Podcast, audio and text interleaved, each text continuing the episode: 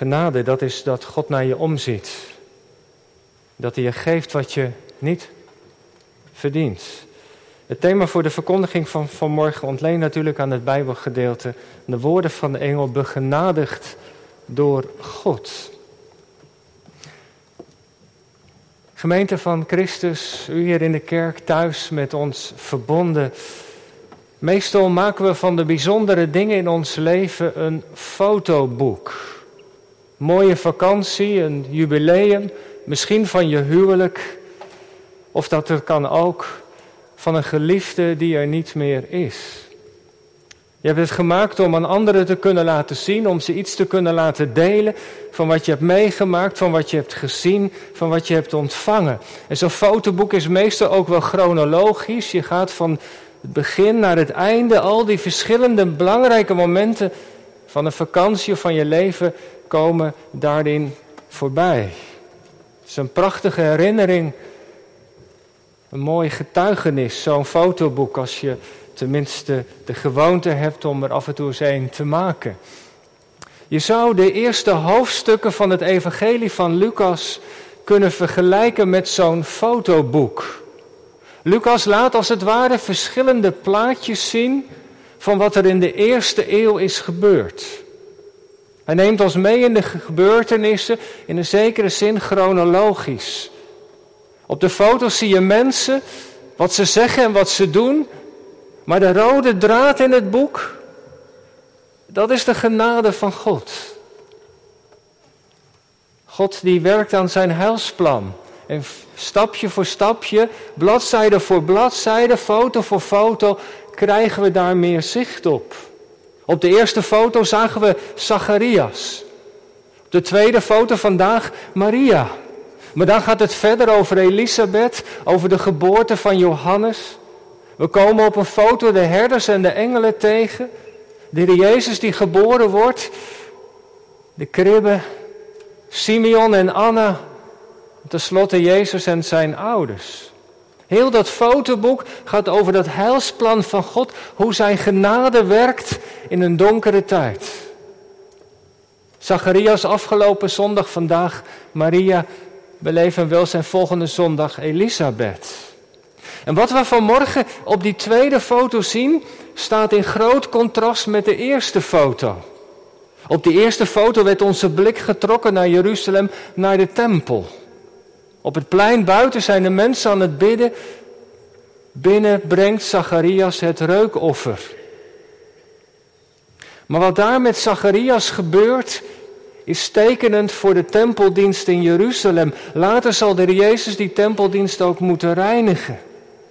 Dat ongeloof van Zacharias is veelzeggend namelijk. De dienst in de tempel gaat door. Er wordt gebeden door de mensen.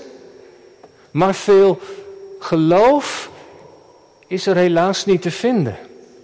Priesters zwijgen over de grote daden van God. Ze zijn stom. Ze onthouden het volk de zegen van God. En later zal de tempel ook verwoest worden omdat ze Gods heilsplan in de weg staat. En zegt de Heer Jezus dat Hij zelf in eigen persoon de ware tempel is. De eerste foto laat die genade van God zien in een donkere tijd, maar tegelijkertijd ketst die genade op het ongeloof van Zacharias. En we slaan de bladzijde om naar de tweede foto, zijn we opeens zes maanden verder. Er komt diezelfde engel Gabriel en komt hij naar, ja, waar gaat hij naartoe?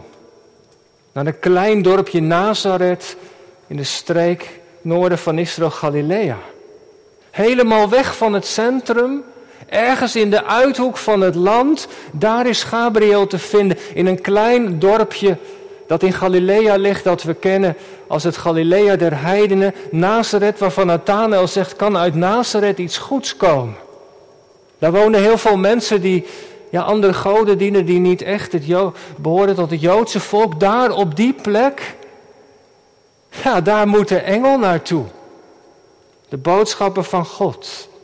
Dat is dus een geweldig contrast tussen de eerste en de tweede foto. En bovendien gaat hij naar een jong meisje, 15 jaar, 17 jaar misschien, verloofd, nog niet getrouwd.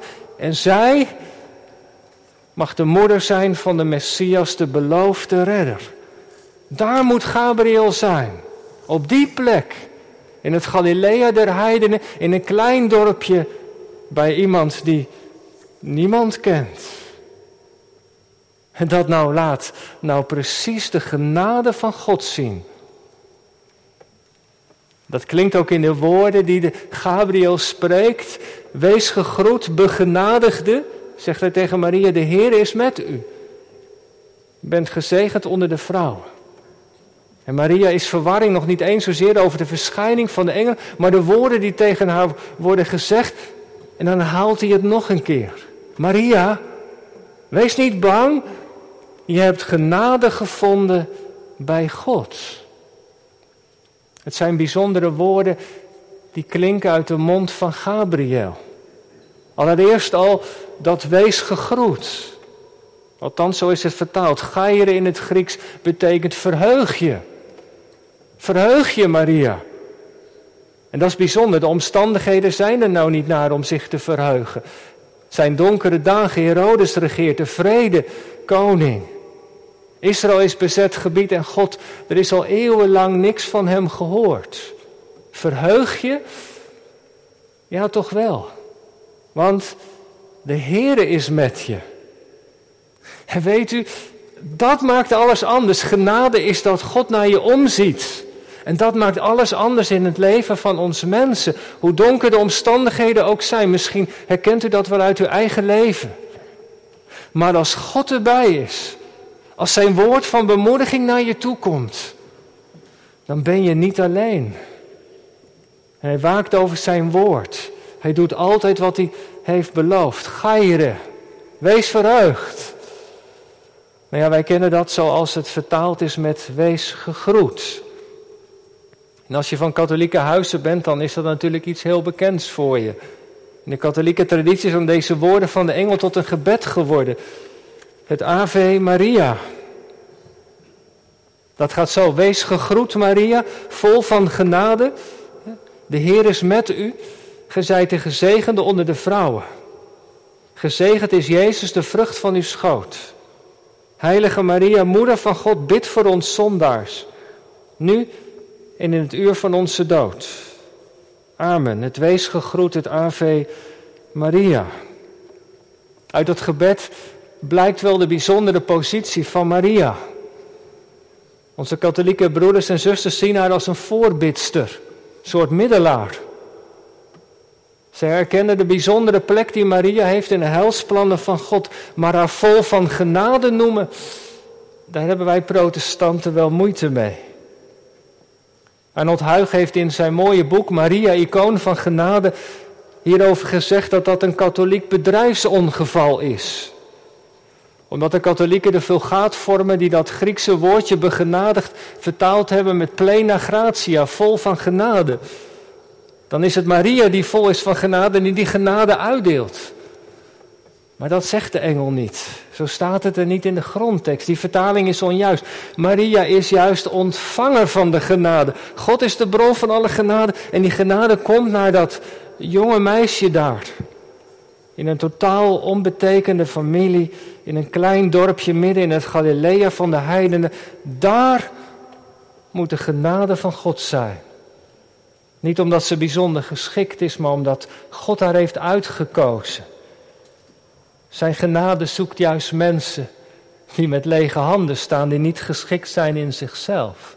Maria is de ontvanger van de genade van God. Maar goed, ze is wel bijzonder, zeker.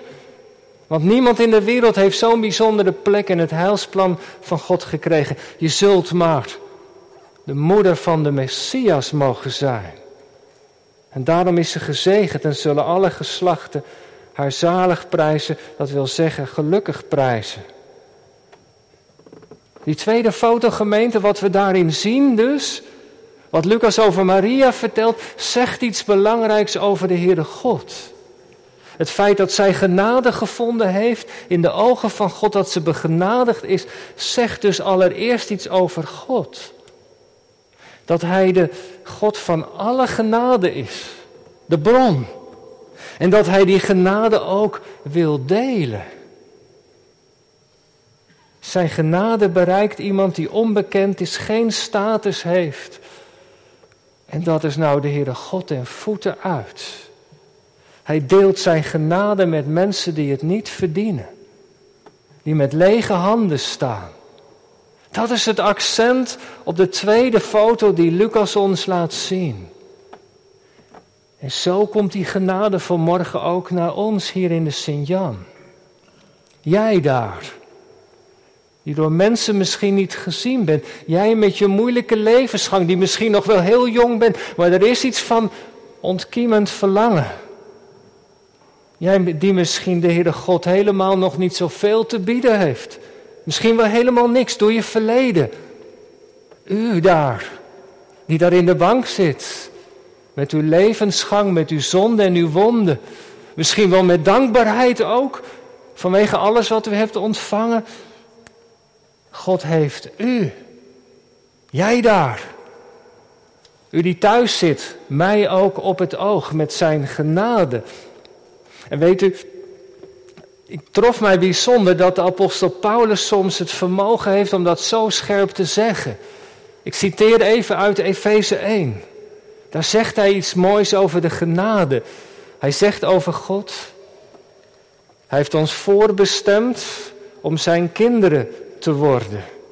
Door Jezus Christus, hè, door het geloof in Hem, zijn we tot kinderen van God geworden. Het geloof is de verbindende schakel. Dat appel op geloof is er altijd. Ook vanmorgen, geloof het evangelie.